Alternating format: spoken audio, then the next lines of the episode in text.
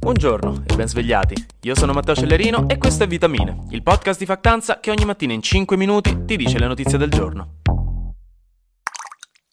Chi l'avrebbe mai detto che per cambiare le cose bastava andare in campeggio, letteralmente in centro città?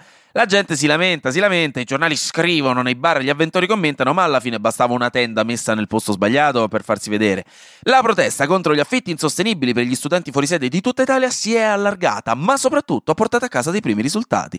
Dopo essere partita da Milano con Ilaria Lamera, le tende sono state montate anche a Pavia, Padova, Venezia, Bologna, Perugia, Firenze, Roma e ci si aspetta a breve anche a Trento. Insomma, la protesta ha preso piede, più di Quentin Tarantino, grazie all'enorme clamore alzatosi negli ultimi giorni con moltissime associazioni studentesche che hanno deciso di mettere mettersi a protestare anche loro. E sembra che siano arrivati anche i primi risultati, visto che ieri il Consiglio dei Ministri ha deliberato per sbloccare immediatamente 660 milioni del PNRR per gli alloggi universitari che stavano lì, insomma, da un po'.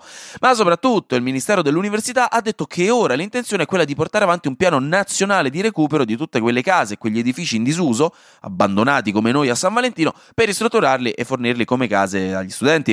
Ed è interessante perché non sarà una cosa centralizzata, ma ogni comune italiano, ogni regione, ogni città e chi per loro avrà 60 giorni di tempo per presentare i documenti dei suoi edifici riconvertibili, su cui poi il Ministero aprirà un bando. Secondo i rappresentanti degli studenti siamo solo agli inizi, ma finalmente ci troviamo davanti a una protesta che sta portando i suoi frutti. Vediamo fino a che punto. Restando in tema italo-politico, Zelensky in queste settimane sta facendo un po' di visite in giro per l'Europa perché vuole vedere cosa c'è sul Netflix degli altri paesi che si è stufato di vedere solo The Office e ricchi e morti a ripetizione. No, si tratta di visite diplomatiche appunto un po' dappertutto per mantenere i rapporti e l'annuncio è che questo weekend forse farà un salto veloce veloce, eh, un caffè via proprio, anche a Roma per parlare con il Papa, con Mattarella e con Meloni. Sempre questo weekend, nello specifico domenica e lunedì, c'è un altro evento ragguardevole, cioè le elezioni comunali. In 596 comuni italiani voteranno per eleggere sindaco e consigli comunali, quindi è il vostro momento per brillare, per togliervi quel sassolino dalla scarpa se odiate il vostro sindaco perché non sorride ai cani quando passano per strada, che quello, diciamoci la verità, è uno dei veri indicatori se una persona è buona o un criminale di guerra. Quindi ecco, chiedete a mamma dove sta la tessera elettorale e andate a votare, mi raccomando. Saranno 13 i capoluoghi di provincia in cui si voterà, tra l'altro, che saranno Brescia, Sondrio, Vicenza, Treviso, Massa, Imperia, Ancona, Pisa, Siena, Terni, Latina, Brindisi, Teramo.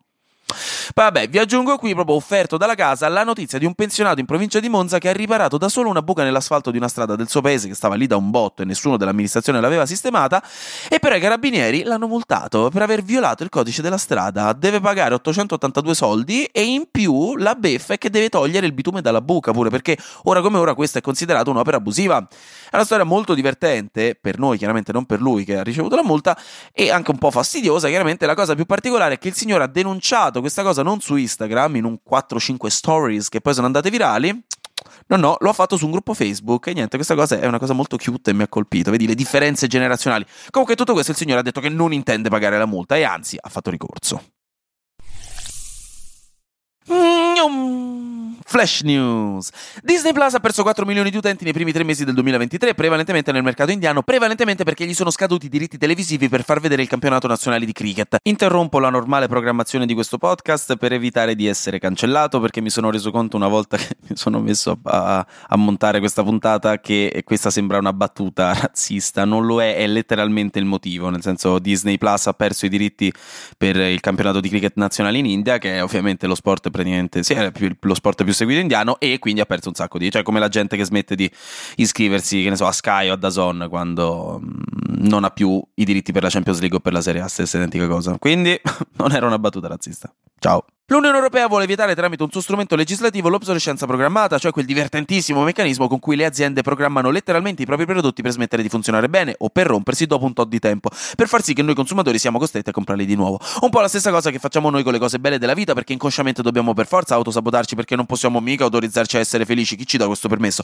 Però ecco, se lo fanno le aziende, buh, non ci piace. E infine è scoppiato il caos sul confine tra Messico e Stati Uniti perché oggi smetterà di essere in vigore il famoso Title 42, una regola contro l'immigrazione introdotta da Trump durante la pandemia e molte persone hanno tentato di superare il confine prima che questa cosa succeda, molte altre invece si stanno avvicinando in attesa che entrino in vigore le regole nuove. Quindi in sostanza in questi giorni c'è un sacco di fermento e problemi di flussi migratori che ingolfano le infrastrutture al confine. Finiamo poi con tre notiziette carine, leggere, scrivere, così vi saluto per il weekend. Vi lascio andare come un padre che toglie le rotelle dalla bici del figlio e gli dà una spinta per dargli lo slancio dicendogli di pedalare, non sapendo in realtà che il figlio è terrorizzato da tutto questo e che l'instabilità di questo nuovo assetto che porterà 4 secondi e mezzo dopo a cadere dalla bici e farsi male lo traumatizzerà per sempre. Comunque, l'OMS ha dichiarato la fine dell'emergenza sanitaria globale del vaiolo delle scimmie. E dopo il Covid adesso anche il vaiolo delle scimmie, quindi raga, finalmente ogni tanto una buona notizia, siatene contenti. Un'altra buona notizia è che ci si aspetta che il turismo nel 2023 in Italia torni ai livelli prepandemici e già su un aumento significativo rispetto all'anno scorso. E poi, infine, vi aggiorno che domani c'è la finale dell'Eurovision, se vi interessa, visto che il nostro Marco Mengoni è in finale, visto che a sua volta l'Italia fa parte delle cosiddette Big Five, che è il gruppo di paesi che mettono più soldi nell'organizzazione del festival, quindi vanno in finale in automatico. Sembra strano, ma giuro è così, è una cosa vera. Però insomma, per una volta non lamentiamoci, godiamoci una finale tranquilla. Se volete, se non volete scialla, insomma, giocate a Minecraft, cucinatevi qualcosa, fate una chiamata a nonno che sta da solo, lo sapete, dai, che vi vuole bene. Finisco facendo un piccolo mea culpa perché ieri ho detto che il Real Madrid è già in finale di Champions. Raga, ho sbagliato, è stato un lapsus perché il Real Madrid è la mia squadra preferita eh, all'interno dell'Unione Europea. Scusatemi, il Real Madrid non è già in finale di Champions, deve fare anche lui il ritorno con il Manchester City per vedere chi eh, si scontrerà contro la vincitrice tra Milan e Inter, quindi scusatemi. E per il resto vi ricordo come ultimissima cosa che domenica è la festa della mamma, non fate che ve ne ricordate alle 2 di pomeriggio perché avete visto i post su Instagram che fanno ah buona festa della mamma e poi siete lì uh accidenti mamma tanti auguri, ok? Mi raccomando perché succede sempre anche a me ogni anno. E ricordatevi anche che anche la nonna è una mamma, quindi fate gli auguri anche a nonna. Questo me lo dice sempre lei, magari è una paraculata, però boh, io ve lo dico. In tutto questo, anche oggi grazie per aver ascoltato Vitamine. Noi ci sentiamo lunedì, perché sarà successo di sicuro qualcosa di nuovo e io avrò ancora qualcos'altro da dirvi. Buona giornata e buon weekend.